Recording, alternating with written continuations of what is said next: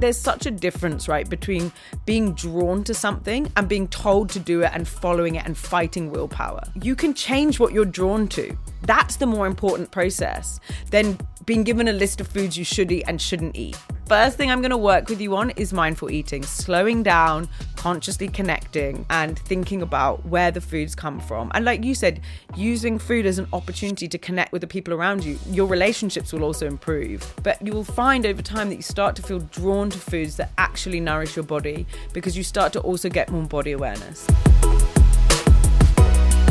Sarah is the founder of Copper and Cloves, which is a health and wellness website primarily focused on vegan and healthy recipes and also leading a healthy lifestyle too. She's also the founder of the Copper and Cloves Cafe based here in Bangalore, in Indiranagar to be precise. If this is the second time you're listening to this, that's because this is part two of my conversation with Sarah. Part one released a while ago, so if you haven't checked out part one yet, I would highly recommend checking it out. I'll leave a link to it in the description for you to go check out right now. Actually, now's a good time to go check it out before you proceed with this one because who knows what we've spoken about in the first part and you know how FOMO works, right? What if you go into this episode and you don't know what we spoke about in the first part? Okay, might make it sound like it's a little too extreme. It really matters or doesn't matter. It's really up to you. Maybe you want to listen to part two and then go back and check out part one be my guest. But yeah, you want to do it in chronological order, go check out part one first and then check out part two. Well, in this episode, we go into the education system and how it needs to be revamped from the ground up. We have so many issues, I personally believe, with the education system.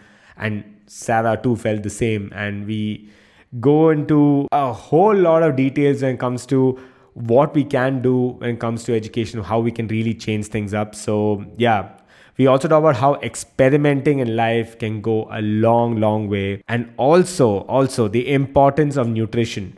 This is such an important topic. I didn't have anyone on the show before this who was an expert in nutrition or health and wellness per se. So I'm glad that we finally got Sarah here to talk a whole lot about that. There's a lot of misinformation out there, a lot of people doing I don't know, easy, quick hacks trying to get fit and healthy while actually it's not healthy at all. So, yeah, I'm glad that, you know, we talk a lot about nutrition and wellness a little towards the end of the episode. By the way, this show's audio is brought to you by Sennheiser. I'll talk more about my partnership with Sennheiser a little later on the episode. Without further ado, this is part two of my conversation with Sarah from Copper and Cloves. This is Against the Odds, and I'm your host, Akash Damodar. This show is all about inspiring people to take the unconventional path and lead a life that is truly fulfilling and rewarding. Watch and listen as talented individuals take us through their learnings, the challenges they face, and how they continuously adapt to overcome them.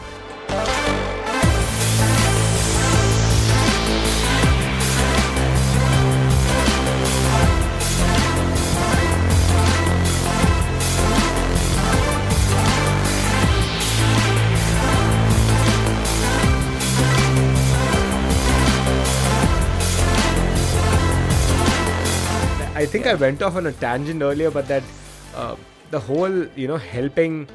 I was telling you, I was talking to my wife, you know, have long conversations mm. about how I want to help people, mm. right? And the my biggest aim, right? I think yeah. like the overarching, yeah. like what I need to do by maybe 30, 40 years down the line is somehow revolutionize the education system, mm. which I know will take a couple of decades especially in a place and environment like India, mm, mm, right? Mm. I'm talking really yeah. like having a year dedicated to just discovering yourself yeah. figuring I, I things that's out amazing. right? Because i mean a lot of cultures have that already. Like australians take a gap year yeah, right? They yeah. take a year off. A lot of places around the world also they do the same yeah. thing. Even I, I, was encouraged to do that. After uni yeah. I was encouraged to take a gap year. It changed my life. Yeah. I, I would be doing something completely different if i hadn't have done that. Absolutely. And i i completely agree. I think it's crazy when to hear you talking and just thinking so outside of the box like take a year to discover yourself like why are we teaching these same subjects still yeah. it doesn't actually i don't use anything i've learned i know sure. like in terms of technical stuff like off the book I have nothing. I don't think I'm using any of that right now. And it's just so the, the, it just hasn't evolved with the world around you know that they've tried to bring it up by you know adding subjects but not completely revamped it. re-change like re like you're saying like think about it completely differently. Like don't think about it as okay we need to update that textbook to include more about you know climate change or Yeah. we need to introduce the subject of IT yeah. Um, but actually think like should we even be sitting in a classroom you know like should we even be teaching maths beyond this point? Should we be teaching taxes? Should we be teaching like you should be teaching like, I mean, ta- like your so personal tax how much personal finance. teaching taxes my god personal finance. It is oh my god.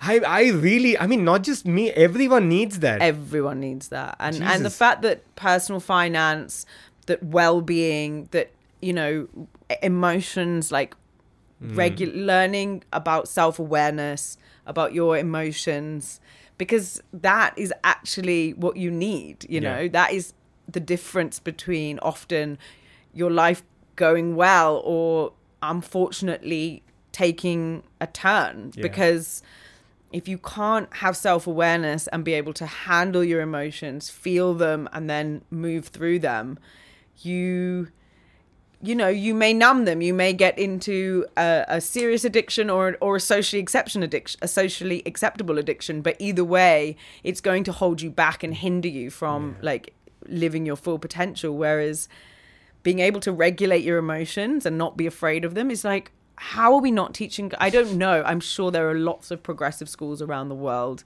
that are ah. teaching them but i'm pretty sure that most aren't yeah I, I i mean to think of what what's become mandatory versus what's i mean like these things should be mandatory They feel. should be. but instead what we have put through Yeah. like the grind is and again I, I think about this a lot and very again extremely philosophical nature. Yeah, you're thinking yeah. about all of these things that maybe even if you tried all your life might not change we we don't know Yeah. right but I'm thinking like you're 18 years old or 17 when you sign up for you know what you want to do, Yeah. and pretty much about 80 to 90 percent of them follow through till well the end of their career, which is so sad, right? But if you if you're able to give them some sort of guidance and, and you know figure out maybe in that Mm. first one or two years like this is what this person Mm. uh, is drawn towards, and then kind of really focus and hone in on that. Oh my God! It's not two years lost. It's two years. It's exactly. numerous years gained. exactly Yeah, exactly Oh my god. I, I have another again because we're talking about ideas. Uh, and, and I'm the kind of guy who does exactly the opposite of what people you know normally Hmm. say right so for instance they say you have an idea oh my god keep a little hush hush and you Yeah, know, no, I mean, put it out there. yeah you Put should it put it out out there. there you should talk Yeah. about it Yeah, you because should, I've because told you how it- this yeah. you never know where this might go Yeah. right And now I'll think of you. Like Yeah. if something ever comes up, I'm like, oh, maybe I could connect you to this person. Like that's why I completely agree with you. And I think the advice that like if you have an idea that you should just keep it to yourself because you don't want to seem silly that you're like telling people when you have no idea how you're going to do it. It's so untrue because this whole idea of manifesting, like manifesting your dreams, manifesting your ideas, it's not magic. Okay. Yeah. You don't say it, think it, and then it happens. You say it, you think it you prime your brain to look for opportunities that you may otherwise miss and you also by telling people you're putting it out there in such a way that like you said you've told me that Yeah. now i you don't know like i i may know someone who's looking to start a school completely and need someone to help them develop the curriculum and i'm like i'm going to connect you to yeah. and then you know you never know Yeah. i don't i'm really sorry i actually don't know that person now i feel like i'm like no i don't know that a person lot of but people are going to be commenting yeah. like Sarah's supposed to help Akash here. but I may well Yeah. meet that person, you know, Yeah. I, even if it's in three years from now, and I'll remember our conversation, and I might, you know, jo- join the dots. Yeah, so yeah. yeah. put them out there. Tell me what is your other idea? no so the, the concept is to and again this is what i noticed most people follow right you go you and i'm taking engineering because that's what i've been through but it's the same thing for anything right so you pick up engineering or your degree three four years you go through the grind and they teach you all of these subjects which you barely even end up using Yeah. it's more about just uh, showing you that hey this is what you're paid for so there Yeah. you go take a couple of textbooks and jam it into your head right that's basically what it is Exactly. right and then towards the the the uh, and again this is a, an indian thing right? The last year is all about placements. It's about getting a job Yeah. right? So um, i remember uh, when all of us my entire my batchmates eventual batchmates uh, we are all looking for colleges and universities, the obvious question was, okay, so what's the placements like in this place? What what are the uh, options? Uh, the you know how many people have not gotten placed from the previous batches and whatnot, right? So those are the kind of conversations that happen towards the tail end of your course. Yeah. So the last year is all about oh they'll bring in um, what's it called uh, uh, uh, not just a personality uh, development person but just someone who's going to career guide you right a career guidance Yeah. counselor whatever Yeah. and it's like a boot camp of sorts where they go through like three to four to five sessions and apparently now you're equipped like wait what Yeah. There are people in class who have never opened their mouths Yeah. they have Yeah. no idea how to you Yeah. know even sit on the other side and interview Yeah. Right? And they don't have that Im- that um you know the conversational skills. Yeah. You know, learning about Im- emotional IQ, what they call EQ. EQ, you know yeah. that kind of thing. yeah so So they're not teaching that. Yeah, they, I mean, they expect you to pick it up Yeah. literally over four Okay. sessions or five sessions. yeah, yeah, yeah. Some colleges don't even offer that. Yeah. And and again, it doesn't come down to that, right? It comes down to what you've been building the last 10 years. Yeah, or yeah. your entire life Yeah, for that matter yeah. the kind of person you are. It, it hmm. it's more about what you're doing at home than what you're doing here. Yeah. right? So just because you go through these they'll give you a certain couple of hacks maybe but that's it's just a hack. It's not a revolution revolutionary method. So, and then again, I realized that it's not just the bookworms or not just the geeks or not just the nerds who get a job. It's No. someone who can really communicate their thought across and have a fair idea of the subject.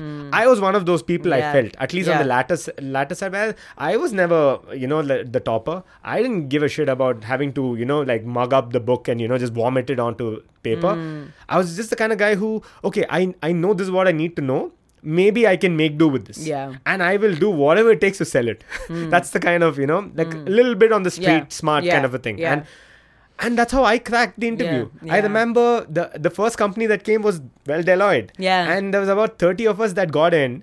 And I noticed when I looked at the people who got in, 20, I'd say about 90 to 95% of them, none of them were The really, toppers. yeah, they were not the actually toppers. affable, like because you have. I mean, obviously, uh, you have a lot of charisma, and that's actually so, So, much more important. It's a, yeah, it's that social skill, Yeah, right? It's whether you can even, you know, uh, just stand up and start talking to 20 people. Yeah. Can you do that? Yeah. And and so that's the thing that I think that whole program itself is strange and not just that people are just looking at getting a job. Hmm. Because they have to get a job.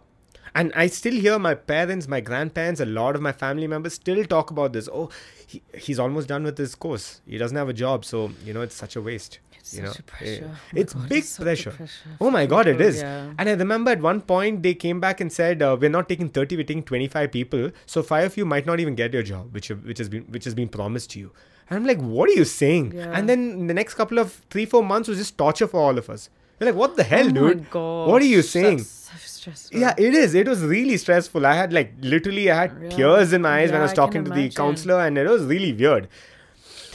Well, but still, you know, like I'm thinking there has to be a much better approach to all of this, right? And also, what I've noticed is you will, if you decide to take up the job, chances are you'll continue through with the job, and that's what. And even though whether you like it or not it's not the point. Whether it's ever been your dream. Exactly. It doesn't matter. So my concept and what I've realized after, you know, studying numerous companies is to basically have uh let's say if it's a 4 year course, you have like 3 years of again uh, not even 3 years, I'd say about 2 years across the span of 4 years of technical know-hows you know like you learn the subjects the way you would if it's even required. But the other 2 years is more about really two things. One is figuring i mean improving your you know these skills that i spoke about uh, how you can present yourself how can you convey certain thoughts across. Yeah. because you can be the smartest person in the room but if you can't put the thought across y- it's as you know it's as good as not even having the idea in the Yeah, first place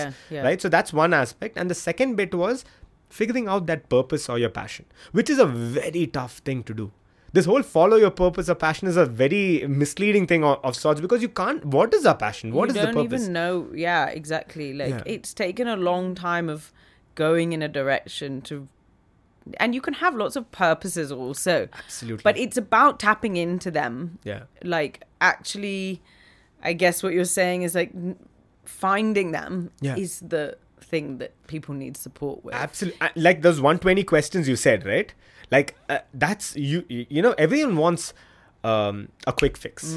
Everyone's looking for quick solutions Mm. yeah, right? things that are replicable and this Yeah. thing, but actually it's not. It's messy. It might really involve like yeah, kind of all of it, like Yeah, it's- literally. it's very human to human also like i remember that thing it was like you had to fill it in and then they scanned it and it spat it out like it's an algorithm like you yeah, said yeah, yeah. Oh my god, and and it's so so. I'm thinking like, in the first year you decide to become a photographer. yeah So then the next three years is about, or not even the next three years. The next six months is about seeing whether you even like it. Hmm. Try things out. Yeah. Practically do stuff. Hmm. If it doesn't work out, it's fine. no shame yeah Move on to the next Yeah, thing. here's some Try that. yeah. And then maybe by the end of it, you might or might not have figured it out. You can even get an extension to the course. But at the end of the day, you come out knowing whether this is what you want to do. yeah And I- that is revolutionizing it from the top, you know, Yeah. from bottom to top. yeah Right? yeah, That- yeah. And it's not easy to do. Yeah. I get that. And especially because of how bureaucratic and political things can get. I get that. It So- is really hard. It Yeah. will be a hard sell, but I do think increasingly people are going to understand Yeah. how important something like this is.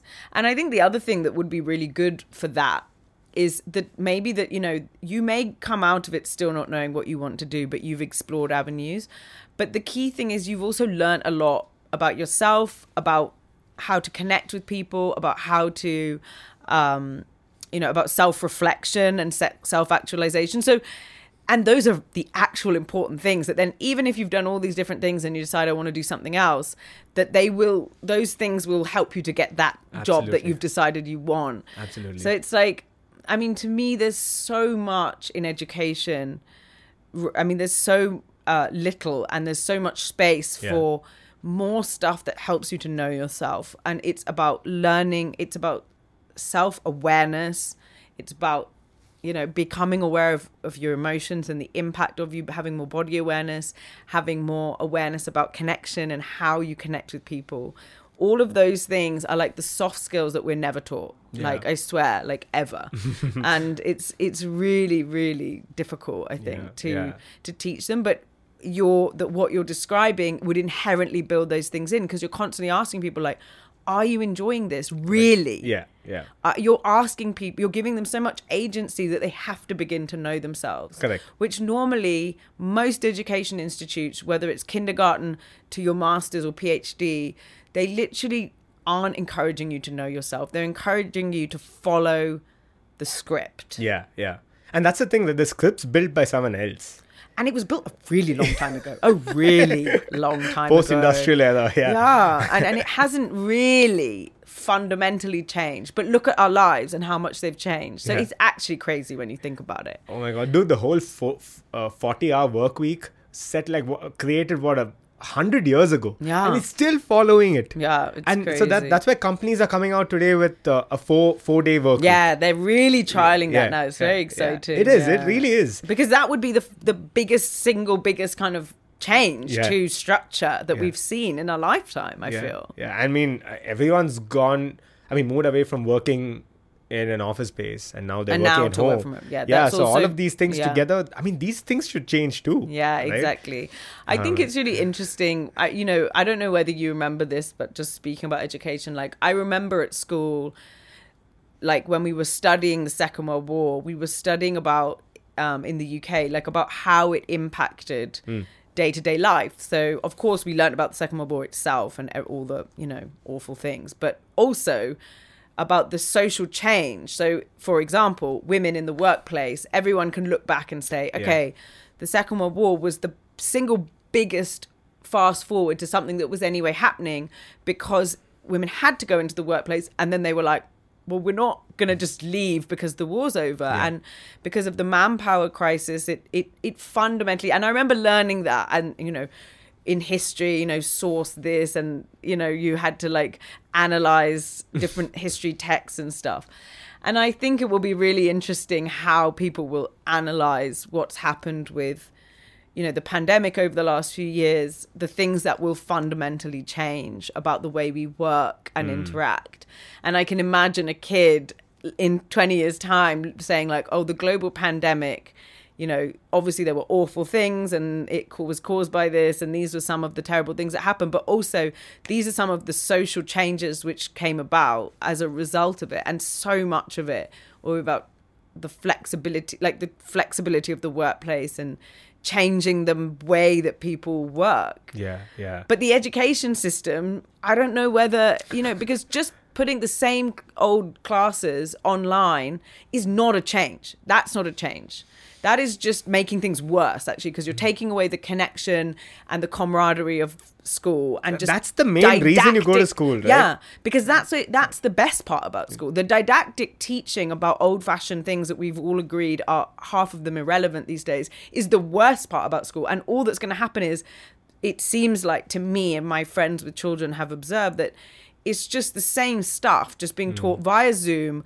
and the parents are doing more of the work rather than the teachers and the kids aren't losing all sense of connection and mm. camaraderie and somehow something has to change about that as Yeah. well like oh my god, dude! because- I, I think about this a lot, Yeah. and I'm thinking about how right now we can't say, but 20 years down the line you'll see these changes because the kids have grown up by then. You can't see it now, yeah and you have no idea what are the social repercussions. yeah Because a kid's still going to be a kid for the next five years. but that But- loss of interaction and and somehow the education system needs to be focusing on that Yeah. not on the lost time where they're not learning about a parallelogram Yeah. which frankly when what why do we need to learn about that but they need to be focusing on how can we get kids to learn from each other and from connection and from relationships because that's actually the most applicable part of your education in school Yeah. to the real world is So everything you learn through connection and relationships Yeah. and all those little playground dynamics and everything are like huge learnings Yeah. which actually apply Yeah. So not true. parallelograms That's what the title of this episode is Yeah. going to be. Not parallelograms. not parallelograms Don't be a parallelogram. yeah seriously oh man. So, oh, I, so I was listening to this uh, some uh, I, somewhere recently where uh, this expert was talking about what is going to be revolutionized in the coming 50 years or so or maybe even 100 years and you actually touched upon it you, you said people are now uh, you know end up living longer than 100 years. Yeah. Right? So so two areas this person spoke about and this is an expert and it's come from you know years Mm. of study and research and all that. He said one is going to be healthcare because right now you go to a doctor Yeah. because well he's a doctor she's a doctor right? They have the degree and that's it. Apparently stu- studies and research has shown that um, about 70% of the medicines that are being prescribed don't even have the inten- intended effect yeah so it's just being Yeah. prescribed because that's the you know that's the what they learn yeah, and it's it the kind of a carbon yeah, copy approach, right? And and there are a lot of doctors these days that do Google all of these things. And again, you should because there's no shame in doing that because you're trying to stay ahead of the You've curve got and all to of that. update yourself, yeah, Yeah. You're learning. So eventually, healthcare is going to hit a point where it's going to be super personalized. It's going to Mm. be, and this is where tech and AI is going to come in and kill things, right? It's going to be for you. Mm. Yeah. Right now, healthcare is a again a one size fits all sort of a model, yeah. yeah uh, and the other one is education Hmm. because right now as well everything is again a one size fits all this is what it what's there you pay for it and just take it or leave Yeah. it that's it Yeah. and if you don't and again how many models do we have we have three or t- two three models in the entire of india you can only follow these two three approaches and that's yeah. it And they're not that different fundamentally. yeah yeah yeah. People act like they're like, oh, it's this or this, but ultimately they're pretty similar. it's ultimately how much you pay for Hmm, it. It's what it is. It's because obviously there's a social stigma attached Yeah. to this whole thing. So it's the kind of people that are going to Yeah. come to certain schools. Yeah. So it's also that. I get that. yeah. But what's going to be revolutionized, and I think, uh, so he said that. Uh, what would you say is uh, the right way to uh, check if you're smart or not? If you're if you're wise, rather, hmm. right? The way you can say someone's wise is through experience. You go through hmm. certain instances or experience, and then by the end of it, you can say this person's wise. Yeah. Right? AI can do that by running, you know, certain hmm. combinations of things and then figure out, okay, this is what it takes, right? So they're saying AI is going to come in and revolutionize Wow. education, is what they're saying. Yeah. Right? And that's And where I- personalize it, I guess. but exactly, Yeah. you, it's very subjective. So you have to have it given specifically curated for this person. yeah. So I think that, and I'm hoping that really, really changes things top to bottom. Like I really hope it does. But then again, it all comes back to what I said, right? You need to give someone time to see whether they want to either be an engineer or a YouTuber. because these are two very different things. I mean, there's nothing wrong in trying to be a YouTuber the first six months if you can come. And again, you know, the the the creators and anyone in the art field, the ones who transcend and kill it, are ones who also know the business aspects of it and how yeah. do you scale this. Yeah. The other guys are very creative and smart. Well, you're there. You're, you're doing your stuff. You're great, but you don't know how to make make money out of this. Mm. You don't know how you know how to make this a business, right? And I think that's where I think this whole trying things out. You have four years, keep Yeah, trying. And yeah. and also another addition to this idea was instead of why would why would parents believe you like why would they want to send kids here well it's because we would want to partner with companies that are doing this Yeah. and get them They- to work with them yeah. directly while you're in college Have their buy-in Yeah. so that they. I mean, think about it. Like Yeah. interns usually convert outside India, at least, even in India for that matter. If you're an intern at a company, chances of it converting to full time role is very high, right? Mm, so if you interned with a co- Yeah. company for six months, chances are you can get a full time job there. Yeah. So then you can intern with a company and then see that. And again, you'll have to take. It's very nuanced. Of course, it's not like, hey, kid, you're 18, go go work here through this uh, educational institute. It's not going to work that way. But Hmm. then mm. imagine if we brought in, let's say Deloitte, someone wants to be a mm, consultant. We bring Deloitte in. They work with Deloitte for six months through us. And then they see, okay, whether this is for you or not. They get some work done for free. It could be a free internship or mm, whatever. Mm. And in turn, the kid gets to learn whether th- whether he or This she fits that or not. Yeah. And then you try that again and again. And and that's and, what and I'm I think thinking. that's a really good. I mean, in terms for businesses as well, like, you know, Deloitte, as we keep talking about, obviously, It's like almost like this show sponsored yeah, by- sponsored by Deloitte. But you know, and you know, not to disparage anybody Yeah. who, and I know, and I have a friend, you know, who joined Deloitte. 10 years ago and he's just gone through the ranks and he loves it and that's Yeah. great and it's not in any way disparaging of someone that wants There's a good to- chance both of us could go back to Deloitte. yeah, Who yeah. knows? because Deloitte also, but the good thing about is any big company like that is it's so broad. Yeah, The yeah. work, the scope of work is so broad. I mean, you you can be consulting for a local government or for a, a, the government of a whole country, or you could be consulting for a business, or you could be doing internal work. And so there's actually a lot of, and so if they can also, but, but again with Deloitte, just like the same problem with all the education institutions is, you sort of have to pick one, Yeah. at, at least for the first two years, as far as I understand, when you go through the graduate scheme. It's it, and and then you get rotations within that, but but it's still within a scope. Correct. Whereas actually if everyone can just be a bit more broad and open-minded and say like like your idea with an education institution where you don't put your stake in the ground at the beginning and say this is what I'm going to do the whole way through but you get the opportunity to try things and if even organizations could be a bit like that a bit more open to like hold on you're really good at this bit Yeah. and actually you'd be better off you know in this role Yeah. um or even you know we can place you in you know we know that the this organization that we were consulting for you know we have a good relationship with them like we can place you in in other organizations there's just a bit more fluidity Yeah. i think fluidity is the key Yeah. thing that's needed it's mean, that so sounds like- rigid right now and it And that sounds like proper counseling. You know, that's how mm, counseling should, should be. be. like let's think outside the box let's work out what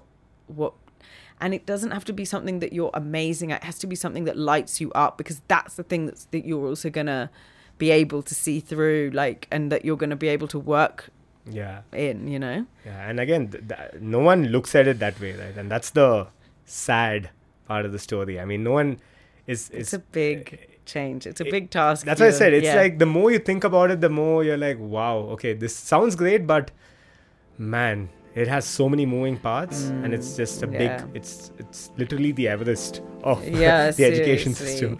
Oh man. oh, and I wish you all, I mean, you know, all the goodwill in the world to make that dream a reality because I, I think it's definitely the right direction.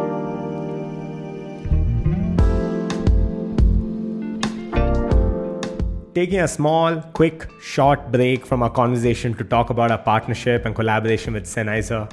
Damn, I can't believe that we were able to make this collaboration happen. It's just a dream come true, to be very honest. But uh, yeah, now there's a way that I want to help you guys out in your content creation journey too because Sennheiser is kind enough to send me a whole lot of equipment that we use here at Against the Odds. And so if you are actually on the lookout for the right kind of equipment to take your game, your content creation game to the next level, or you don't know what is the right pieces of equipment to invest in, then you can actually just reach out to me directly on Instagram or on email. And again, I'm getting a lot of these on Instagram already. So I thought might as well have segments of this on our show to let people know, you know, what are the equipment pieces that we use right now so that maybe they can also explore it and, you know, make a choice. And today I'd like to talk about this wonderful piece of equipment. That's the best way to describe it. It's called HD 400. These are open back headphones by Sennheiser. And um, if you might have seen some of the previous or listened to some of our previous episodes, you, I might have spoken about some of these closed back headphones, but this one is an open back, which means you can actually hear through um, uh, the environment or the place you're sitting in as well and gives you a far more natural sounding output. So it's perfect if you're planning to listen to music or audio uh, or mix and edit for longer hours super comfortable. You can see that the ear pads are like super spongy and soft. And um, yeah it's just superb in terms of quality. And another thing with open back is that if you are a solo content creator so for instance when i got started and for the longest bit i was recording shooting and doing everything on my own right? So if i had something like passive or active noise cancellation headphones on, I can't really hear what's happening around. So if there is some sort of a noise or something, maybe the camera just switched off, I won't be able to tell. But something like this is perfect if you want to just put it on while you know you have your conversation. You might have seen maybe veterans like Joe Rogan and a whole lot of people wearing headphones while they are recording or shooting their podcasts. And I would recommend keeping one of these open back headphones on because it gives you a fair idea of what's happening around you while also be while also being able to very cl- uh, clearly hear what you and the guest or the guests are talking about. So, yeah, I would highly recommend checking out the HD 400s if you are looking for one of the best open back headphones in the market right now highly highly recommended. I will leave a link to the hd 400s as well as pretty much all the equipment that we use here at against the odds down in the description below for you to go check out. And like i said if you have any questions or any queries don't hesitate to reach out. Cheers. Now we go back to the conversation.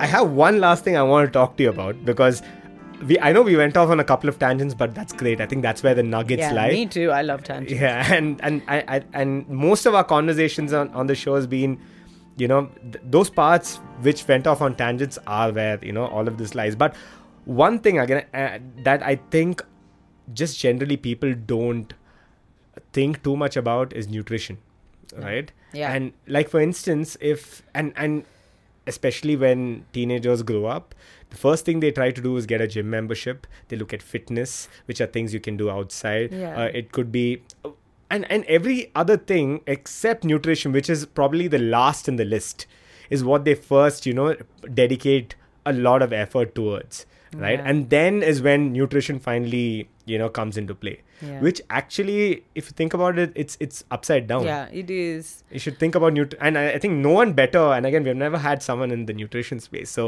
you're like perfect for this So, so, where I actually think things go wrong is also the the amount of misinformation out there, and ultimately we is in India and in the UK where I grew up.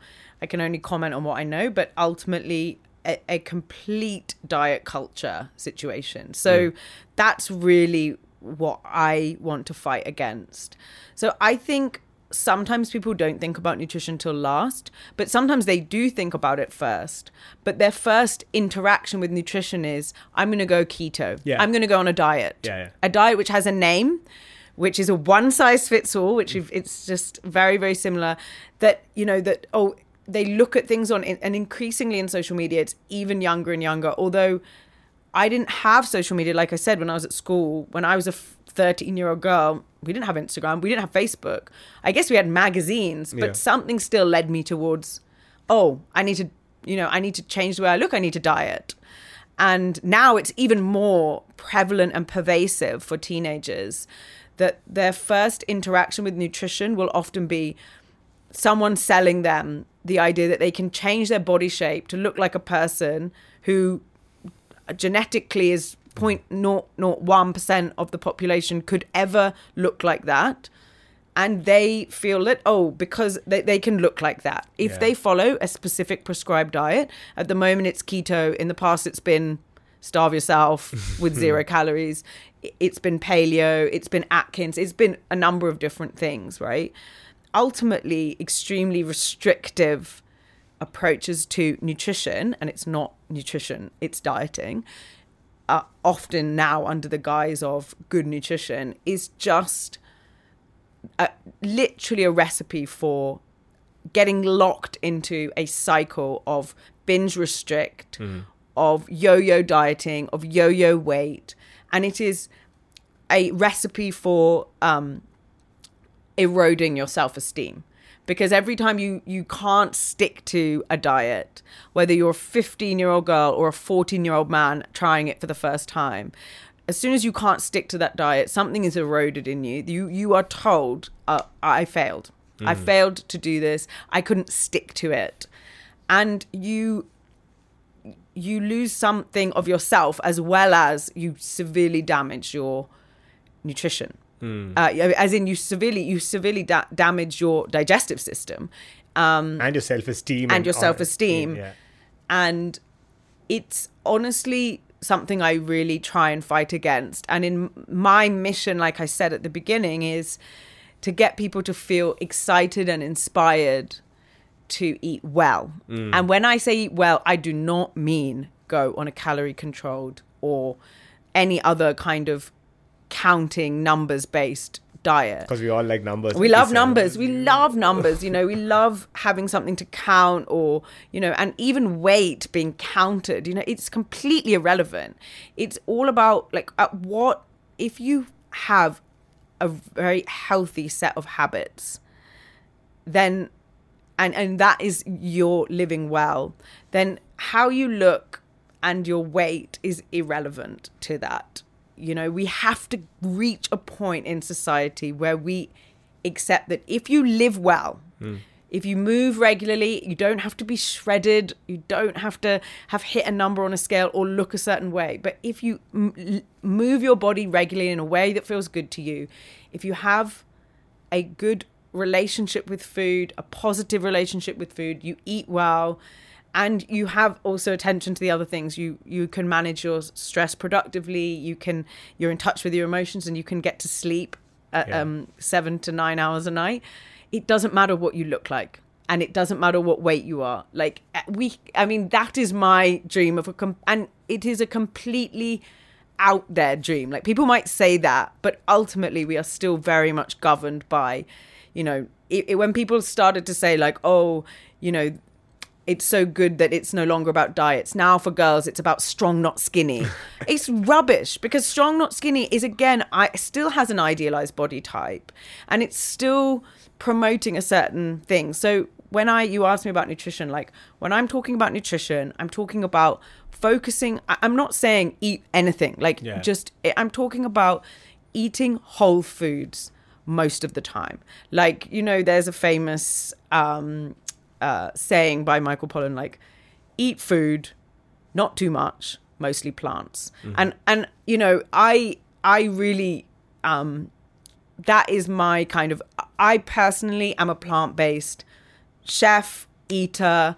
I don't label myself, um, I don't label my cafe as vegan, but it is. It's it's fully plant based because I want to get people excited about whole food plant based eating. And Right? the label doesn't doesn't matter, matter. Uh, and the label if anything it can be a problem because it I, I mean it, it can exclude people like oh it's a vegan cafe why would i go there Yeah. actually 80% of our customers are you know non-vegetarians carnivores yeah not not just uh not vegan but non-vegetarians because we we that's the kind of vibe we're putting out there it's fun it's celebratory you barely notice right that it's not um that it because we're focused on what we're putting in it we're not focused on what we take away I could make a lot more money and have a lot more um, uh, charge a lot more if I could say like, okay, this dish is this many calories. These are your macros. Hmm. So if you're on this diet, and I could sell my product that way, like my cafe and my meal subscription, I could sell it that way, and it would be a lot easier to sell than you know these are whole foods, locally sourced, and we do have a focus on gut health, right? And trying to replenish your gut health through eating lots of fiber and lots of things. It's nowhere near as easy to sell as it's it's this amount of calories. So if you're on this diet, you could have this, this. This is your macros. You know, Hashtag keto, Yeah, hashtag hashtag keto. We would honestly like we could have blown up, but it's I really, really don't agree with diets. I mm. don't think that they work. I know that from experience. I know that it's not just that they don't work, that they damage you, like I said. And they lead, they are a recipe for disordered eating and disordered self esteem, as well as being bad for the body, literally. And actually, what we need to do is get back in touch with what are whole foods in their whole form and move away from processed foods, right? Not in a restrictive, like because of the calories or because of this, but because ultimately, you know, we have evolved to eat whole foods. And I know I'm speaking from a position of privilege, you know, that almost goes without saying. Like, not everybody has the opportunity to be able to cook or to be able to afford um, to eat in a way other than the way that they're just making do. But I am talking about people who have a choice. And in India, I'm talking about like urban cosmopolitan India who do have a choice and yet are still stuck in a cycle where they feel guilty. They eat processed foods. They know that they shouldn't, but they feel like it's kind of, um, I mean, they're being marketed to us. And I feel that, you know, moving people back to a place where they love eating whole foods. And I'm just going to keep saying whole foods. Whole foods meaning vegetables, fruits of all different colors, nuts, seeds, whole grains, not processed, um, and pulses, dals, um, and herbs and spices. So not kind of and getting excited about putting them together together in different ways. And I think that again, it's not really taught in schools, really. It's it, it, it, in in schools you learn about what is a carbohydrate or whatever, but Not really. Not even that. barely, yeah. I had no idea that carbohydrates are the same thing as carbs. like, you know? exactly. Like, Well, I'm thinking from a technical standpoint. yeah like dismantle the basics basically and to help people to just come up with um you know understand a healthy way to eat that it doesn't you know for me healthy eating isn't you know just having a green juice and like all these kind of trendy foods. Sometimes i do. Yeah. don't get me wrong. But um it's also just about like and the good thing is in south india there is a lot i mean real natural home food. Like dals Yeah. a sabzi you know some red rice. Like it's you you it's some of the healthiest and tastiest food in the whole world Yeah, yeah. actually Flavors. Yeah. but unfortunately, people are moving away from that and buying more ready made food, more packaged foods, and getting stuck in cycles where even, you know, when they, they're eating, um, you know, those processed foods and then they're going on crash diets and then they're getting stuck in like a yo yo up and down thing. So I, I really, really do want and feel um, that my mission is to get people to fall back in love with just eating well. I, I'm really confident that people's, you know, you can actually change your palate. Hmm. The more you eat natural whole foods, the more you get used to not eating highly processed foods full of hydrogenated fats. It's a fat. habit at the end of the day, right? It's a habit, and and literally your palate changes. So the the actually then eating some home cooked meal will will be more inviting, and you'll feel more drawn to it naturally than the the processed packaged food that is high in salt, high in sugar, and high in fat. That you know conditions your brain to want more and more of it because that's an evolutionary hangover from periods of scarcity. Yeah. And so I, I feel that, yeah, I mean, that's basically my take on nutrition. Yeah, yeah, so true. And the reason why I wanted you to talk about this is uh, you basically hit the nail the head. Mm. You said these are things that should be taught right it it's the same as personal finance Exactly. the same as you know your Yeah, tax these exactly. are things these are tools that's going to help you in your life but we don't like i said i really didn't know carbs and Yeah, carbohydrates yeah, like, exactly. not. Oh my god and so, and I don't and you're not the only one and there's there's lots of misconceptions out there you know um and and there's lots of sort of old wives tales and all Mm. these like things which become you know the rhetoric and people don't understand about really what it means to eat healthily um to eat in a way that's also in harmony with the environment um, and to eat in a way that's you know uh, one of the things i teach which is something i would love to see being taught at schools it's something i do try and work with parents to teach their kids is about slow and mindful eating. It's one of the most powerful things that it's completely free and it's one of the most powerful things that you can do for your nutrition and your health that doesn't actually require you to do like a big overhaul of your fridge and your you know your shopping habits. But just start by eating slowly and mindfully. Like i call it mindful eating basically just means slow eating you mm. know? Slow down chew your food. You have to chew your food way more than you think. Take a breath and a pause between each mouthful. Keep your hands on the table while you're chewing rather than preparing the next bite so that it's ready to go even before you swallowed. While you wa- binge on netflix. yeah, while you're watching something and you're looking at your phone, and and actually slow down and aim to um, really slow down your the, the amount of time you're eating by half. And what you'll notice is also then you have a much better relationship with your hunger and fullness cues, which are very powerful, which are you know, people are like, I've got no self control. Nobody does. I mean, it's not something that people have or they haven't. Self control comes from, I mean, your body can regulate itself, but we override the signals and we become so habituated to ride the signals we don't even realize that they're there and that we can harness them. And so, like, teaching people to get back in touch with their hunger and fullness cues is such a powerful way to help people have a healthier relationship with food and to be able to trust their bodies you know people feel so um what's the word? Like in uh like they're fighting their bodies. They're like oh you know i know i shouldn't be doing this but i just crave it. And actually we're one and the same. Like it, when we can tune into these cues it becomes a lot easier um to feel in control and also to recognize it's completely fine to to indulge you should when I you think. want to. I, I mean, it's not just that you should. It, it it will come naturally. Exactly. It's not about having a cheat day. Like, please don't get me started on cheat days because I could talk for a whole podcast about the problems with cheat days. It's not that. It's about saying like when you feel like it, have it. But when you do that and you give yourself permission to indulge whenever you feel like it, actually you'll find that you will self-regulate. You Yeah. will have it when you feel like it, and it will it will take all of the like mental kind of pull and push about it, which we waste a lot of ti energy. You know, worrying and thinking and worrying. Oh God, I'm going to probably overeat at that time or whatever. jotting down the calories yeah, and and thinking about calories and then feeling increasingly stressed and. It doesn't have to be that hard, actually. Mm. you know, be eating well and being healthy doesn't have to be that like grind. Um, doesn't have to be tough. It doesn't have to be a battle with yourself. Like it can be so much easier. easy. it can be easy. Yeah. Oh my god. I've I've been doing a lot more of this. So my wife and I. So my wife's left now. She's already in Canada, right? So we moved back in with my grandma uh, last year.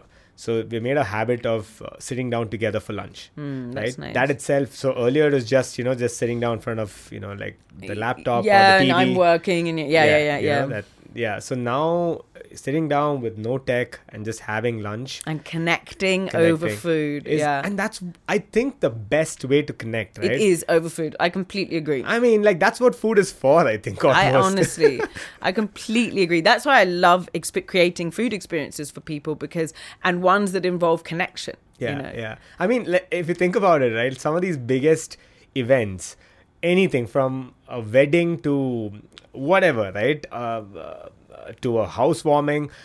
all of these things are based on how good the food is. Because if the food's not good, no one's Yeah. gonna remember the wedding. Yeah, yeah, yeah. Like the, everything else is great. I mean, you had a fun time, but the food, uh, so yeah, it's okay. I completely agree. I can like name, I can think back about all the different weddings I've been to, and I'm like, oh yeah, that one. yeah. Do you remember how good the canapes were? Or that grazing table was insane. Like so Oh, true. man. Yeah. So and and I've been doing a little bit, not enough, I think, but what you call mindful eating. You know, like slowing down. Yeah. I don't. I haven't slowed down enough, but it's been more about knowing the kind of food you're eating. Yeah, Right. exactly. The more you slow down, the more you connect with the the feeling of eating, how it feels in the mouth, chewing properly before you swallow, not distracting yourself, but actually connecting.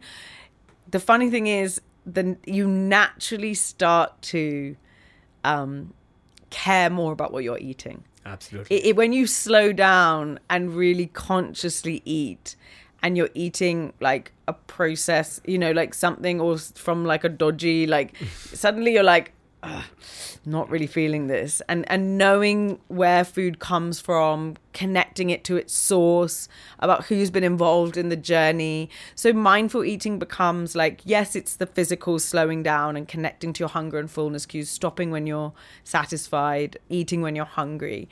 But it is also um, about thinking like actually i'm pretty sure a lot of plastic has been involved in getting this food to my plate and you, you start to think about do i really want to be involved in that you know you think think about the supply chain yeah. Yeah. you think about people that may have been harmed or exploited in the process it it actually it's almost meditative. Of it's sorts. it is and it's it's very connecting and it makes you naturally not because you've gone on a diet and because you're suddenly you know but because you naturally suddenly feel drawn towards eating locally grown whole foods. Mm. And it just keeps coming back to that. Like if if this is locally produced and I'm supporting the people around me and I know that this is grown locally it's less likely to have been involved in plastic to, to, to transport it.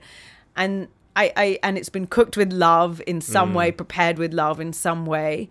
I i really believe that that can change the way you eat without it being a struggle because you start there's such a difference right between being drawn to something and being told to do it and following it and fighting willpower Mm, yeah. and so you can change what you're drawn to. That's the more important process than being given a list of foods you should eat and shouldn't eat.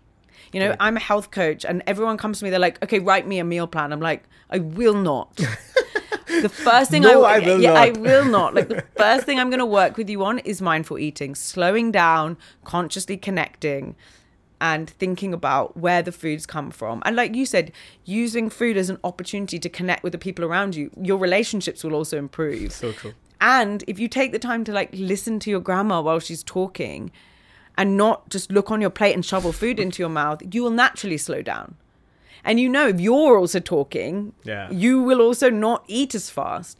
You'll find you'll get full, satisfied. You'll be able to pick up, actually, I'm done. Hmm. And then you don't mindlessly eat. And then you're already overstuffed by the time you're like, oh, I think I've eaten too much, you know? Hmm. So when you slow down and you your relationships improve, you connect, you have a more nourishing experience by the food and the connection Yeah. and you find over time i'm not saying it happens in one day but you will find over time that you start to feel drawn to foods that actually nourish your body because you start to also get more body awareness so you Right. think you know if you you can eat something it will be absolutely delicious and like satiating while you're eating it but if you crash and feel Yeah. you know you just sometimes feel yucky after eating processed foods and Not sometimes. Pretty much all pretty the time. much all the time. And sometimes you've made it. I, I'm not saying I never, you know, I love having a pizza, for example, because also now you can get vegan pizza. I love, um, you know, I'm very partial to a packet of crisps. I'm not going to lie, but I'm. The more I connect with how I feel afterwards, and just that feeling of like having to throw that plastic away, and and then thinking about how I feel afterwards, the taste that stays in your mouth, how it feels in your body. I'm not saying I never do it. Sometimes I actively choose to deal with that, but I feel less drawn towards it. And that's a lot easier than before when I was stuck in a cycle of yo-yo dieting for a good 10 years. Oh, really? Oh yeah, 100%. I, I mean, it really, why I was drawn to this career was I, you know, I really had a very, very bad relationship with food. Um, and I healed that. And it took a lot of work. Um, but it wasn't, it was, it was really, really disordered and. And I, you know, in my mind, it was like you can't eat crisps, you'll get fat, and it, then you know they're they're bad foods. And then what did I find myself craving and secretly eating in my bedroom at night was like a whole packet of crisps, you know, and I'd eat them and then I'd feel awful afterwards. And that is such a, you know, when I say that, you know, often people will look at me and they're like, oh my god, it's it's me with this. Yeah. You know, they they res- a lot of people resonate with this. Yeah. What I just said, that idea of like shamefully trying to avoid something all day, and then secretly indulging in it, and then feeling horrible afterwards. Mm-hmm. And the fact that that's prevalent is not, it's not right. It's not right. It- we shouldn't have that relationship. And now, when I think about the ease with which I move through, oh, there's some crisps, like, oh yeah, these are really good. Actually, I'm done or whatever. Like, I'm not saying I never eat a packet of crisps, and I'm not saying I don't ever sometimes overeat or feel guilty after I eat, but just the ease with which I can move through the day around food compared to 10 years ago is so important, I think. And and that's another thing, as you said, should be addressed in our education because we shouldn't have to struggle like this. It. I mean, like I said, it's it's a it's a habit.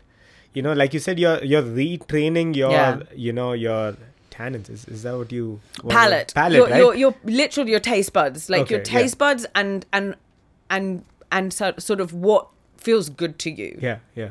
And I know it sounds, I mean, I don't want to sound super pious and like on my high horse, but you know, we have a cafe, we serve really nourishing, satisfying like salads, right? We that's a whole thing. There's not it's not lettuce and tomato with a bit of dressing. you know, they have chana, they have roast vegetables, they'll have nuts, they'll have all different things. And like I genuinely I crave them. It uh, you know, it comes in front of me, I want to eat it. You know, I really savor it. And and that obviously makes it a lot easier to eat healthily. Hmm. Rather than if I was like, oh, I should eat salads, I have to eat salads, or I just want to Yeah. have crisps, but I can't have crisps, and that would be disgusting of me. I I feel so bad. And- And that relationship then is it's completely different.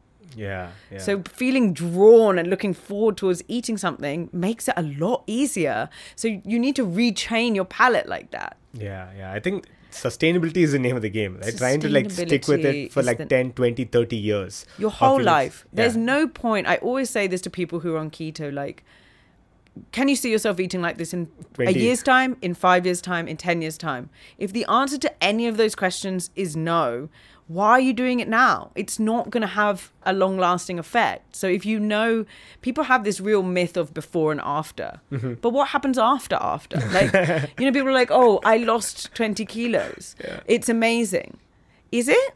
Yeah. Is it amazing, or or was that a really difficult year? And yeah, you feel amazing now, and then you can go back to normal, and you're going to feel worse about yourself, and you're going to have damaged yourself in the process, Both physically and mentally. physically and mentally. Yeah. And actually, the much better thing to focus on is just gradually and slowly changing your habits by, like, slowing down your eating is the first thing mindful eating you'll find you'll feel more drawn to healthy foods and yeah we could go on sleep Yeah. and moving and stress management are also just as important and Yeah. so is community and connection Yeah. it's just as an important part of well-being as what you eat yeah.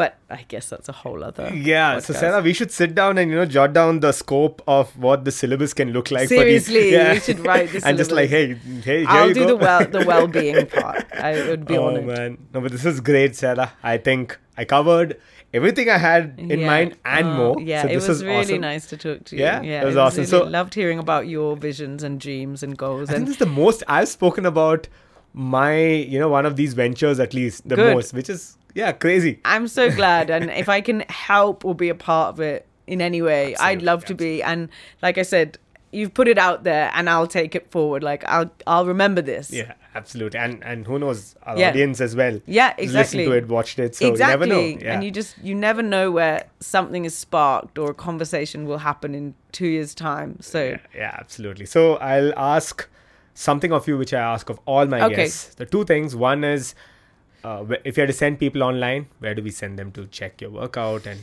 all of that? So uh, here you go. No high horse. This is your free yeah, plug. wow, that's such a good question because I'm really battling with that. But Instagram is the best place um, right now if you're listening to this in 2022 because um, it's the easiest for me. It's where I've built the biggest community. Um, but I fully recognize and want to expand that. Eventually i would love to say it's the Copper and Cloves app. That's where our community um, is the most active that we speak to each other that there's you know content that there's uh, ways of connecting that it's how you could touch in on events. So that's my vision for Yeah. for Copper and Cloves is to um, have something like that but Yeah. right now it's definitely instagram Ins- that's where i'm the most active and we so it's copper and cloves that's just all one word Yeah. um, and also you know our cafe has a separate instagram which you can easily find through mine Awesome. And uh, yeah, one last message for our audience. Anything that you maybe you didn't touch upon right now, or just one last closing thought? hmm. Not to put you on the spot, but No, I have so many. And I think there's a couple of things that have come up in this conversation. Like, I guess one is if you have, if you, if you have a gut instinct, like we've both talked about this in slightly different ways, if you have a gut instinct about something you really enjoy or something you feel you should, shouldn't do, just learn to trust that. I, I really think that one of the things that is missing from education and is missing from just daily talking is what what is your gut instinct? What is your intuition telling you? Intuition is such a underrated or under misunderstood part and it's considered a bit woo woo of of intelligence but intelligence intuition is absolutely a part of um you know of of our intelligence and of our of our self hmm. right? And and i think that just learning you know we- learning to to trust it and and listen to it and not dismiss it because you're rationalizing things and making pro con lists and listening to whatever is the social prevailing norms of the time. But trust your intuition. I really that's one of my big messages that i feel and i think it resonates with what we've talked about absolutely, absolutely. Thank you so much, Sarah. no, this was thank awesome. you for having me. I'm honored to Yeah. be on, and I really liked talking to you. That's awesome. I, next time I'll have you on again. I, I say this to all my guests. Yeah. We'll have you on again Yeah. when maybe I come back for a break Yeah. from Canada, and we'll probably you know get a couple of our guests back and see Yeah, where they've love reached. to. Yeah, we'll talk yeah. then as well. We'll talk a lot about your content bit, and we'll talk a lot yeah, about we other haven't really things. talked about the form go and the you know Uh, all and the and just the fact that you started creating content on Instagram itself, that's another thing altogether. We'll definitely talk about all of this and more. cool. Thank you so much, Sarah. Thank you. awesome. Thank you for having me. Thank you for tuning in to the episode. That concludes part two of my conversation with Sarah. If you liked it and you stuck around till now, I'm assuming you liked it. Hit that like button if you're watching this on YouTube. And if you're listening to this on audio, then consider leaving a rating and review. It takes only about 10 to 15 seconds, but goes a long, long way in terms of showing your support to our show. If you'd like to be featured on the show, then send us your questions. Send us a short video talking about how the show's helped you, what's the impact the show's had on your life. And also, if you have a question for either me or my guest, then send us those questions and we'll have it answered on the show. Try to keep your videos less than one minute. Try to shoot it horizontally and send it across to contact at akashdamodan.com and we'll feature you on the show. Yeah, huge shout out to Red Music Box. It's basically the location we shot and recorded this episode. If you are a content creator, you are an audio content creator or a musician who's looking at recording their pieces, then might I recommend coming down to Red Music Box and giving this place a try. It's probably the most professional uh, setup I've seen in Bangalore and you'll get all the assistance you need from someone like Varun, who's an expert when it comes to sound mixing, uh, editing, and design. Easily the best studio I've been to in Bangalore. Go check it out for yourself if you'd like to give it a try. Thank you so much for tuning in. I'll see you in our next episode. I was going to say next week, but probably I'll be releasing an episode the week after. So, yeah, I'll see you on the next episode.